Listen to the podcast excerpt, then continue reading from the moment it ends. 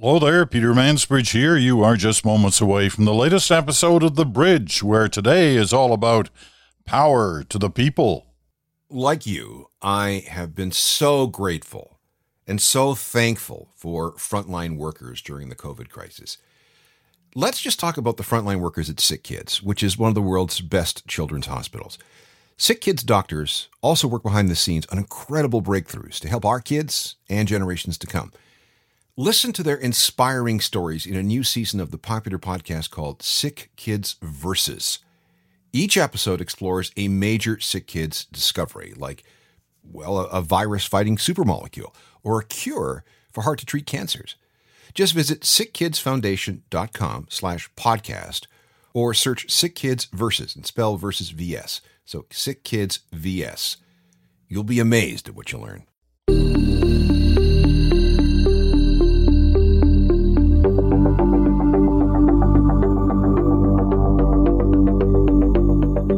There, Peter Mansbridge here again. Welcome to another Monday. Welcome to another week in this more than a year long battle.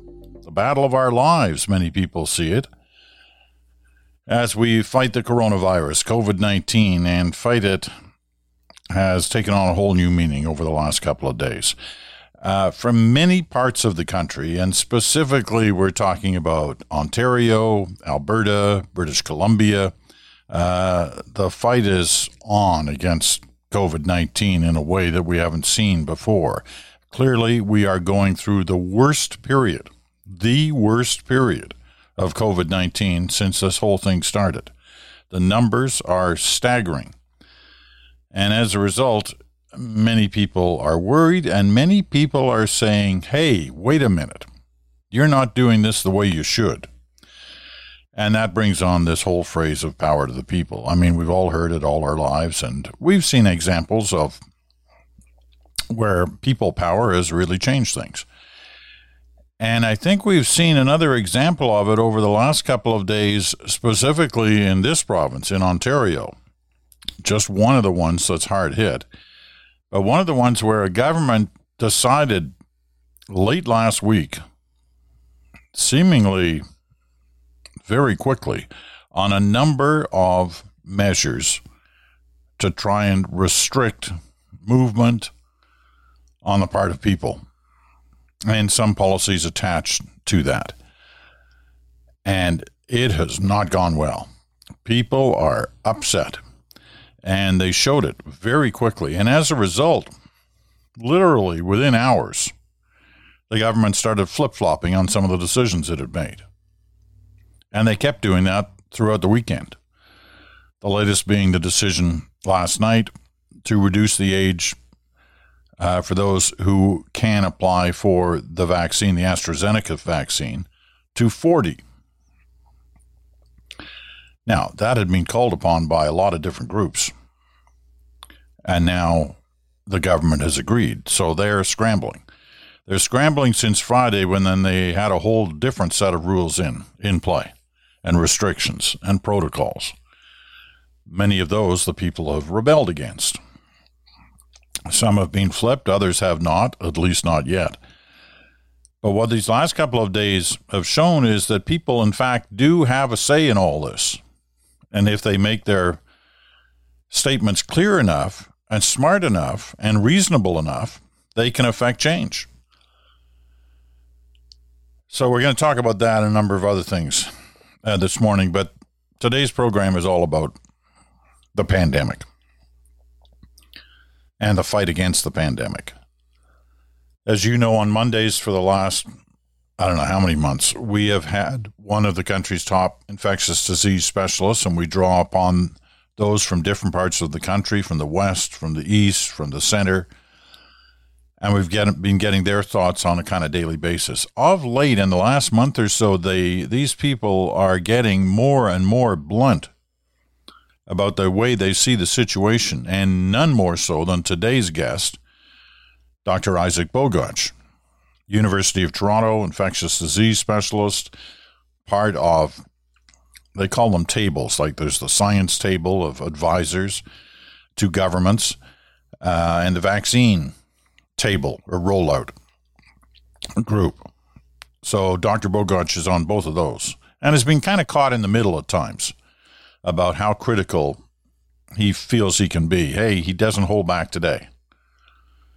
So listen closely because he and a lot of other people in that profession are not happy with the way things are going. And they don't think, not only governments, but they don't think the people, quite frankly, understand how serious our situation is right now and has become that way just in the last few weeks. He's been warning us.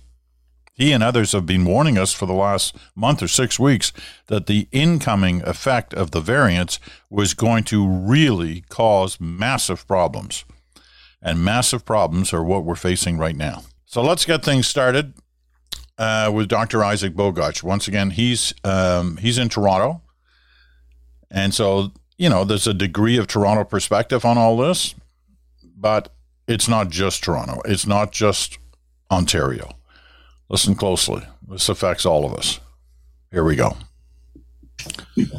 Well, doctor, I don't know about you, but I, I don't recall a weekend like this uh, at any time, let alone in the middle of a pandemic. But, you know, the province of Ontario announces a bunch of rule changes in terms of its lockdown, and it takes immediate incoming from everywhere. You know, you got doctors and nurses dumping on them. You got parents and kids, teachers, students, golfers, tennis players, you name it. They were all upset.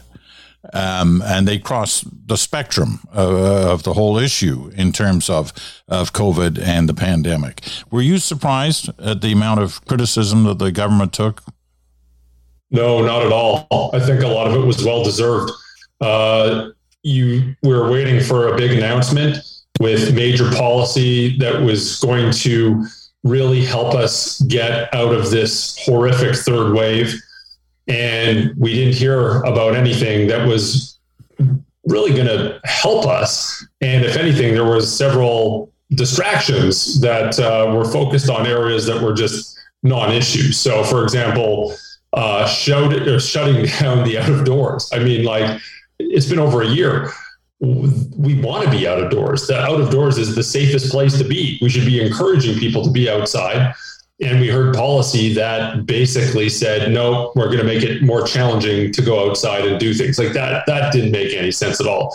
Then you heard about policing of public health. Anyone who knows anything about public health, you know, knows that policing public health like that doesn't work. It's counterintuitive. It doesn't, it's not effective. And in fact, you really see disproportionate policing in the end at the end of the day you see disproportionate fines and policing usually in the populations that are disproportionately impacted by the virus or by steps to curb the virus and uh, and it, it just it just backfires so that was pretty surprising and then of course there's what you didn't hear as well not just what we heard but what we didn't hear we didn't hear about additional supports for communities and people that were most impacted by this virus. We didn't hear about, you know, how are we going to help the essential workers or the communities that have been bearing the brunt of this infection for well over a year now. Um, and in all fairness, you know, there was some pretty impressive public outcry, but and the province walked back a lot of what they said. And you know, credit where credit's due. They did that and that's that's reasonable. They listened and walked back uh, you know the playgrounds. I still think there's room to walk back the other outdoor measures and perhaps even change the messaging in that and finally encourage outdoor measures. They walked back the policing as well. I thought that was very helpful. Um, but we still haven't heard about steps that are going to be taken to support those who are most impacted by the virus, namely the essential workers. Well, who are they listening to to have come up with that list in the first place? I mean, there there are a number of different uh, groups and boards and tables or whatever they call them. You're on one of them in terms of the vaccines. Um, I I can't believe that that people like your group or any of the other groups were recommending these ideas. So who are they listening to? Yeah, it's tough to know, but uh, in all fairness, like I help out with the science table as well. I'm on the vaccine one. I mean, there's a lot of people who are on various committees and tables that feed information. I think it's fair to say, though, that there's multiple streams of communication that will help dictate policy. And you know, there's been a lot of focus on the vaccine and the science table, who certainly feed information to the province to help them with with policy decisions. But by no means are we exclusive, right? You can be sure that there's uh, you know political lines of communication, business lines of communication, advocacy lines of communication. And and you know at the end of the day they they probably put that all together and you know they probably think that they're coming up with some sound policy. I mean, in all fairness, it's pretty clear that that policy that they had didn't align with science or medicine or public health. Um, and they changed some of it. Uh, they certainly did change some of it, but there's certainly room for improvement. But again, I mean, I'm not trying to give them too much credit because I, I really think that there's much that's to be there's a lot to be desired right we, we, we, we, we still need to go significantly further than where we're at right now but they did walk back some things, and and and that was helpful. And that was helpful. I think that needs to be acknowledged too. Um, all right, I, I'm sure it's a fine line um, uh, for you in, in, terms of dealing with this kind of issue. Your area of expertise is what what to do with with sick people, and uh, obviously, I'm going to get to that, uh, you know, uh, right away. I, I guess the issue is at a time like this, third wave, terrible numbers, crisis underway that surely to gosh, the only thing they should be looking at at this point, I understand the other pressures at other times, but at this point is the health issue. It's not business. It's not, you know, sports or whatever. You know, I mean, people are, are, are dying or running the risk of dying. That one assumes should be the primary factor. And I know it is for you and for your colleagues. Let me talk about vaccines because I know this is uh, certainly one of your areas of, of, of high uh, expertise and high concern. Um, vaccines have taken a hit in the last uh, a week or two weeks. We, we, have talked about AstraZeneca a number of times over the last couple of weeks with you.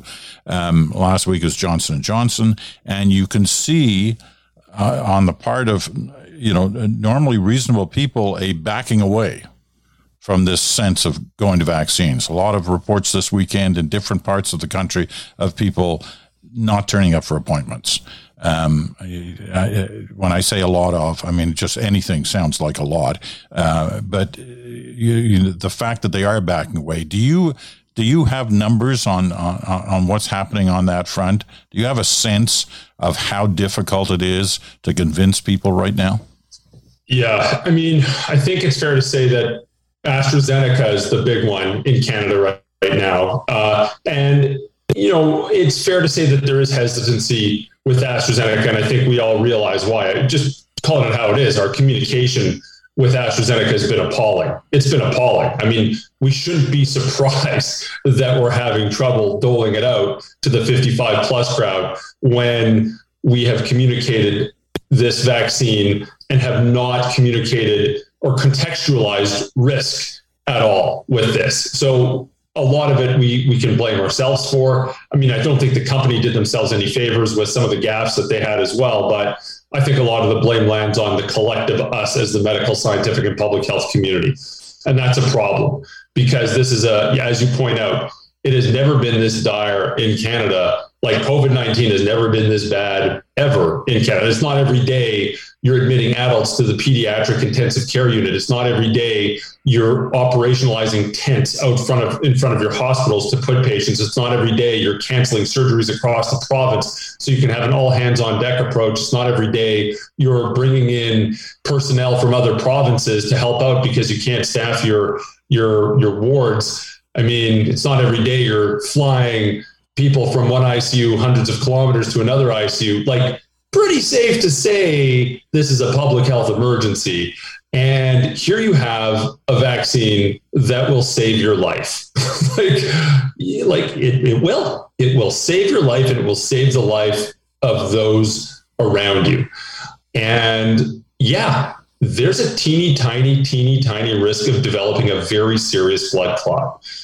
And we just have not communicated the contextual risk at all with this. And it's a shame because this vaccine can do a lot of good. And we've seen it do a lot of good. Look at the UK. I mean, they've given this out like Halloween candy.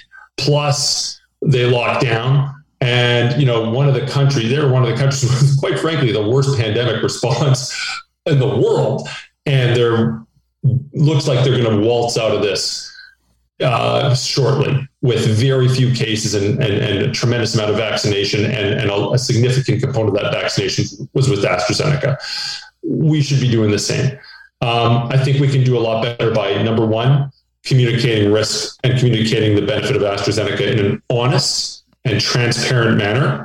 Number two, really lowering the age criteria for AstraZeneca. And I think we're going to see that happen from coast to coast imminently, regardless of what NACI says. I think the provinces are just going to do it. And if NACI goes along with it, great. And if NACI says something else, great. But I think the provinces are going to lower the age criteria as they should to and number three, eight, 18 expand plus? how we give it out. Pharmacies, primary care. Like you don't need to give this out in that. You can give it out in mass vaccine clinics, but you can give this out in pharmacies and primary care with significant ease. And I really hope, at least in Ontario, we expand the role of primary care in doling this out. Now, I saw you liked a tweet by uh, your colleague, uh, Dr. Brian Goldman, uh, I think earlier today, who was saying it was basically begging pharmacies if they got anything left over, give them to uh, give AstraZeneca to anybody who comes in 18 and over.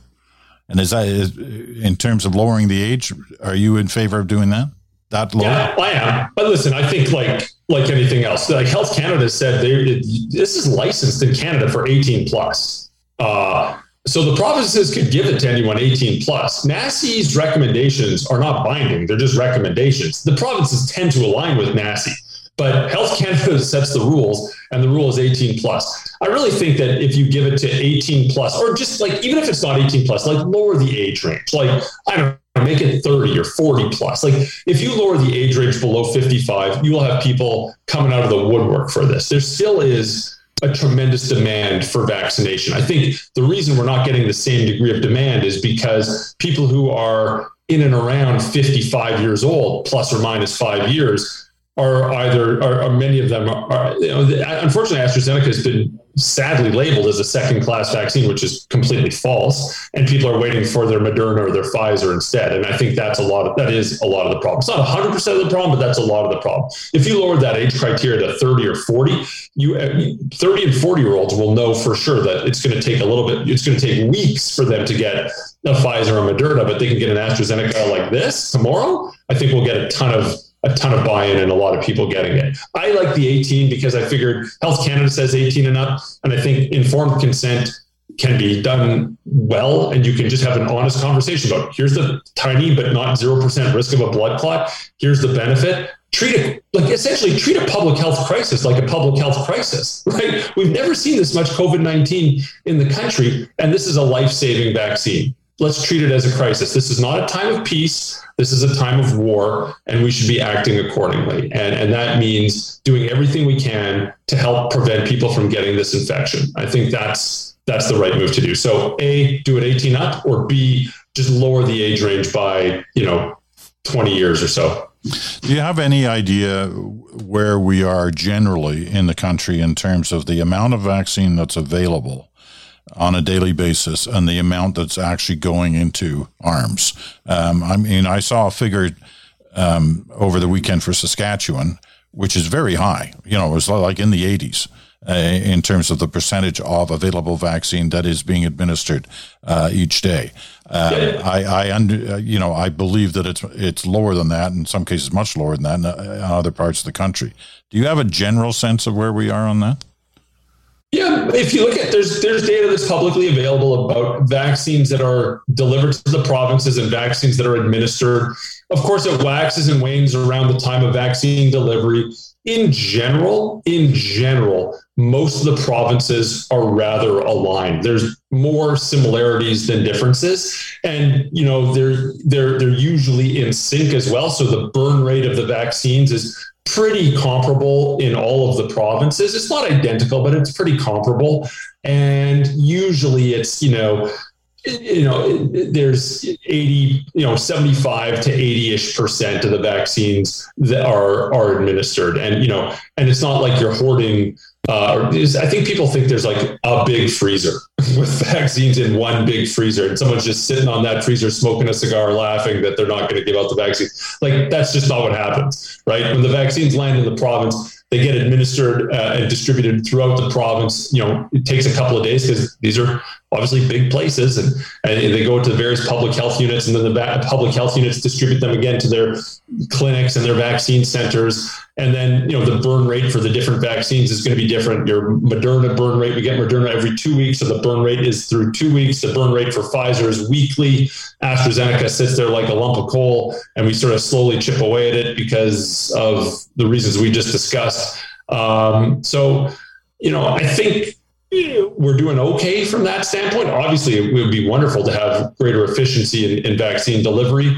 But like I would focus, I don't think that's as big an issue right now. I think the big issues, for example, in Ontario, my biggest concern is like signing up for vaccine. Like we still have a very cumbersome sign up tool that is a barrier to care. And I think we need to really navigate that. I think the other issue is uh, really harnessing primary care throughout the province rather than in just a few geographic areas. Like I think there's there's low hanging fruit for what we can do to improve vaccine delivery in the province. I know this freezer talk is very exciting for some, and, and you know I think the province certainly can do a lot better from a transparency standpoint by just being open and honest and having a dashboard of like, here's our vaccine, here's our burn rate. Like this would just quell so much concern that people have. Um, I tried to do it last week, somewhat unsuccessfully, but it would be just helpful if the province was just transparent about you know what vaccines we have, how much is administered per day, how much of this one we have, how much of that one we have. Like easy information uh, it would quell anxiety, and then we could probably focus on more important issues like, you know, getting vaccines to the high burden areas, navigating a convoluted sign up system, mobilizing primary care throughout the province. Like, there's there's other issues that I think warrant more attention. Two other uh, quick areas. I heard Dr. Fauci over the weekend talking about a third dose. Now, most of the, uh, well, all of the vaccines that are available in Canada right now are a two dose vaccine. And, uh, and certainly for the most vulnerable populations, most, uh, many of those two dose vaccines have, have, already occurred. But uh, for a lot of other people, especially the AstraZeneca Zeneca crowd, uh, they're going to have to wait a while for the second dose. A third dose, do you see dose three as a, now Fauci didn't say for sure, but he said it's likely. Yeah. Oh, I'll say for sure. We'll, we'll, for sure need a third dose. Of course we will. I don't know when, but we will. Like, there's going to be a third dose. It's probably going to be 2022 or onward. But like, immunity is going to wane with time, and variants of concern are around, and it just seems like a very reasonable thing to do. I mean, we know that companies are already working on um, uh, booster doses that uh, will account for some of the circulating variants of concern. And yeah, I, I, I mean, I don't have a crystal ball, but I imagine we'll all be getting a shot sometime in 2022 to account for the circulating variants or to account for, uh, you know, perhaps waning immunity over a year or so. We just don't know how long immunity, like a true effective immunity, is going to last with these vaccines. But regardless of how long your immunity lasts, there are variants that are evolving that, you know, they, they do chip away at the efficacy of the vaccines. And a, a booster that accounts for those variants would be very helpful as well. I think we're going to have them in 2022. You know, there, there's been um, some concern expressed, well, not concern, but some hope expressed that the second vaccine uh, dosage, if you need it, may not have to be of the kind that you had the first dose. That they're testing that, you know, Pfizer and Moderna are testing to see whether they could go in after after uh, an AstraZeneca first dose. Now they're very different vaccines. The the three of them, you know, two, are, uh, you know, Pfizer and Moderna are one kind. AstraZeneca is a different kind. Are you hearing anything on that front?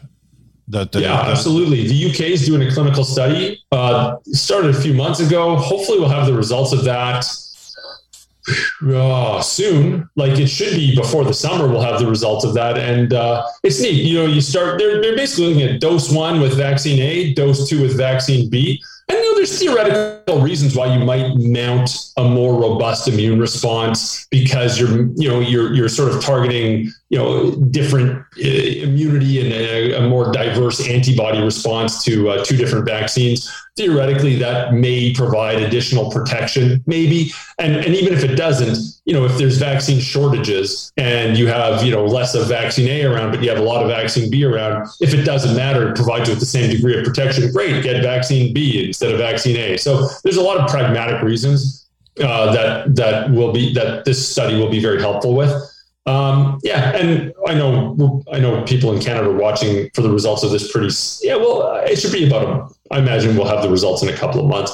I don't know how important this will be in Canada because like we have a ton of Pfizer coming in. Like Pfizer is plentiful. Moderna should be plentiful, but you know they're always late and and the shipments aren't as big as we want them to be. Uh, so I don't I don't know if we'll actually have a huge need for this in the end, but it's the the information is valuable and maybe we'll put put that information to good use. All right, last question. I you know I live in Stratford, Ontario, as you know, and Stratford is the district we're in has been picked as a kind of test case uh, for a program by both the uh, province and the feds on rapid testing, and it's starting tomorrow.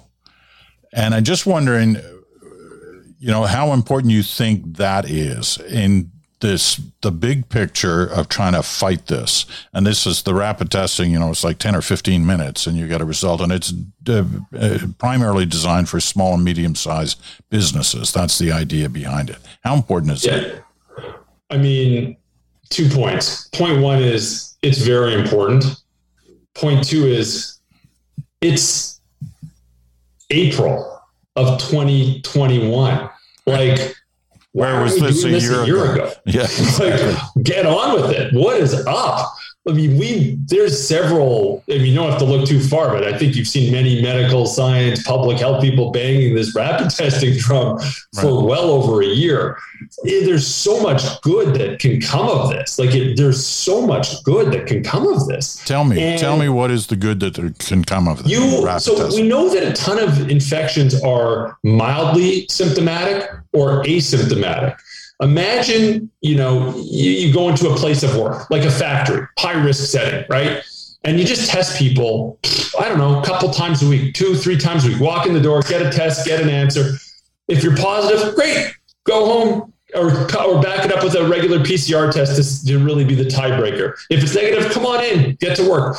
But like you can rapidly identify people who might be at risk of causing a big super spreader event and you can prevent that from happening. And and you just identify people early before things get out of hand. You can you might stop outbreaks and if there is an outbreak it might lead to much smaller outbreaks because it gives you meaningful information that you can use in real time. You know what's really interesting with the rapid testing is i don't know this is going to come out wrong i'm going to get hate mail for this but like the medical and scientific community was uh, unfortunately kind of divided, which doesn't make a lot of sense to me because I don't see any downside to this. But there were there are some people who were rather public that were like, "Yeah, they're not as good, they're not as accurate, and why would you do this? There's a lot of false positives, there's a lot of false negatives." Remember, this is a public health intervention. This isn't a microbiologic laboratory diagnosis type of intervention. This is a public health tool. So if you've got 100 people coming in,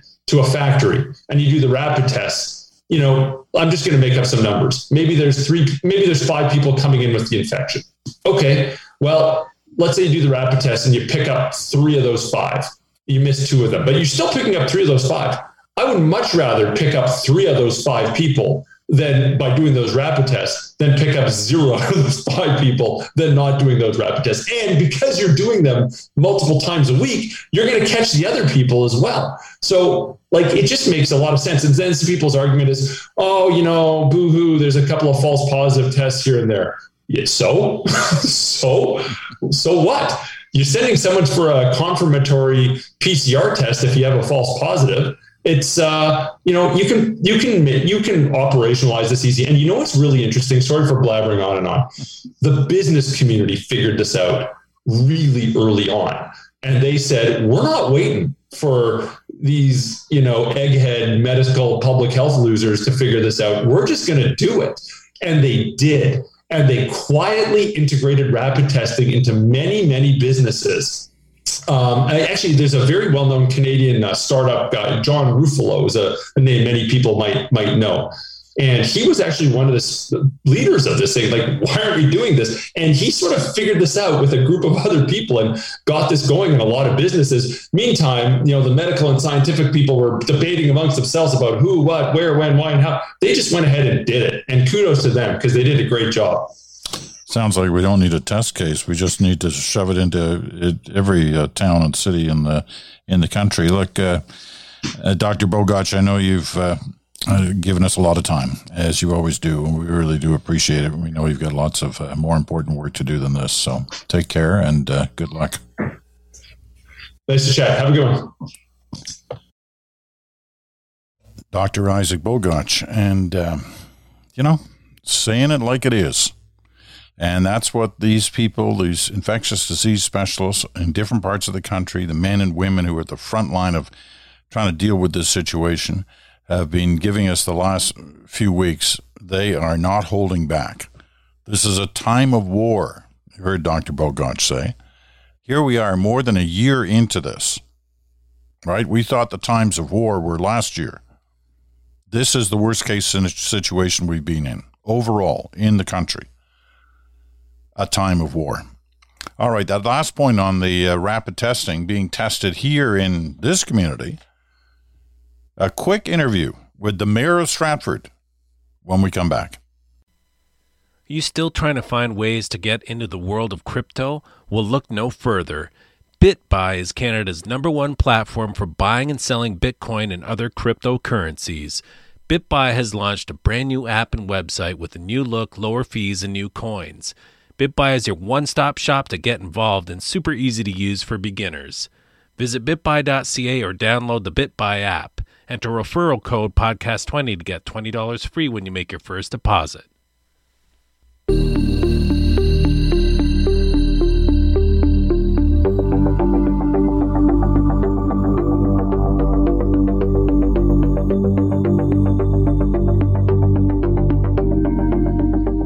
All right, I wanted to do a little more on this rapid testing because, with any luck, this is going to be happening in every community in the country.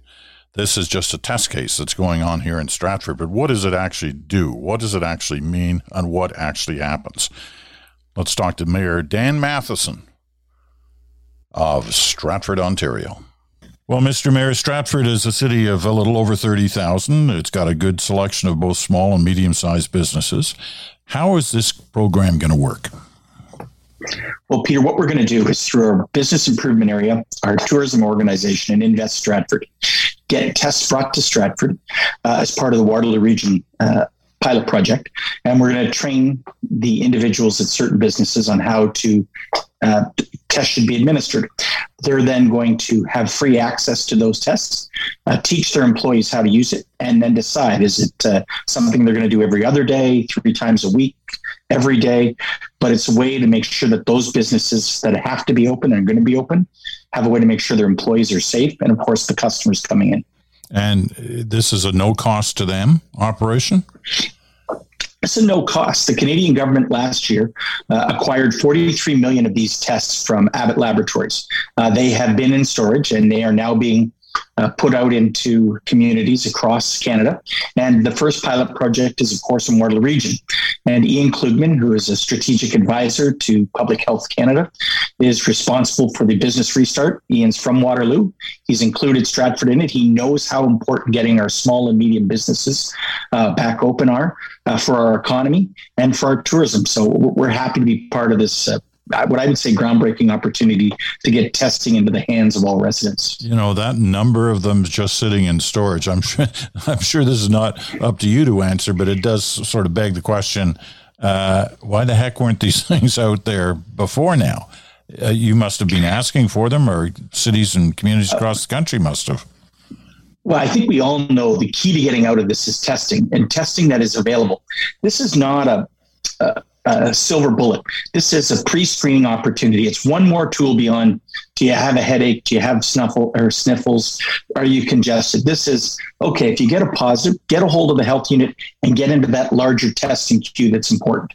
If not, and you test negative, well, it's great. We know that you're in a workplace and you're safe. You're still going to have to physical and social distance, wear a mask, good hand hygiene, do all the things you're supposed to do. But it's that one more level of security and I guess, comfort for everybody to know that we're safely restarting our economy as best as possible. You know, we've spent a lot of time talking about the prime minister and the premiers and the way they've led or not led during this uh, pandemic, and little has been said about mayors. And there are what I don't know how many mayors there are in the country, but there must be tens of thousands. Two thousand. Yeah. Two two thousand. Two thousand mayors yeah, across, across, the country. country. Um, now what uh, you know there obviously there have been pressures on all of you as well can you give us some sense of what that's been like? What are what are people in your in communities demanding of their municipal uh, politicians? Well first and foremost they want consistent reliable information. And friday was a good example of a challenge we had. The premier made a series of announcements late in the afternoon on a friday. Some of them were to take effect right away, such as closing playgrounds and, of course, the new powers for police. There was no pre consultation whatsoever with the elected leaders of this province at the municipal level. There was a phone call with the Ontario Association Chiefs of Police just prior to the press conference. And at that point in time, if they would have taken the opportunity to consult more often, they would have known that, that the blowback they were going to get around playgrounds and, course, the police powers. And this has been a continual challenge. I know that the pandemic is a fluid situation, but there's nobody closer to the residents than the elected officials in each and every community.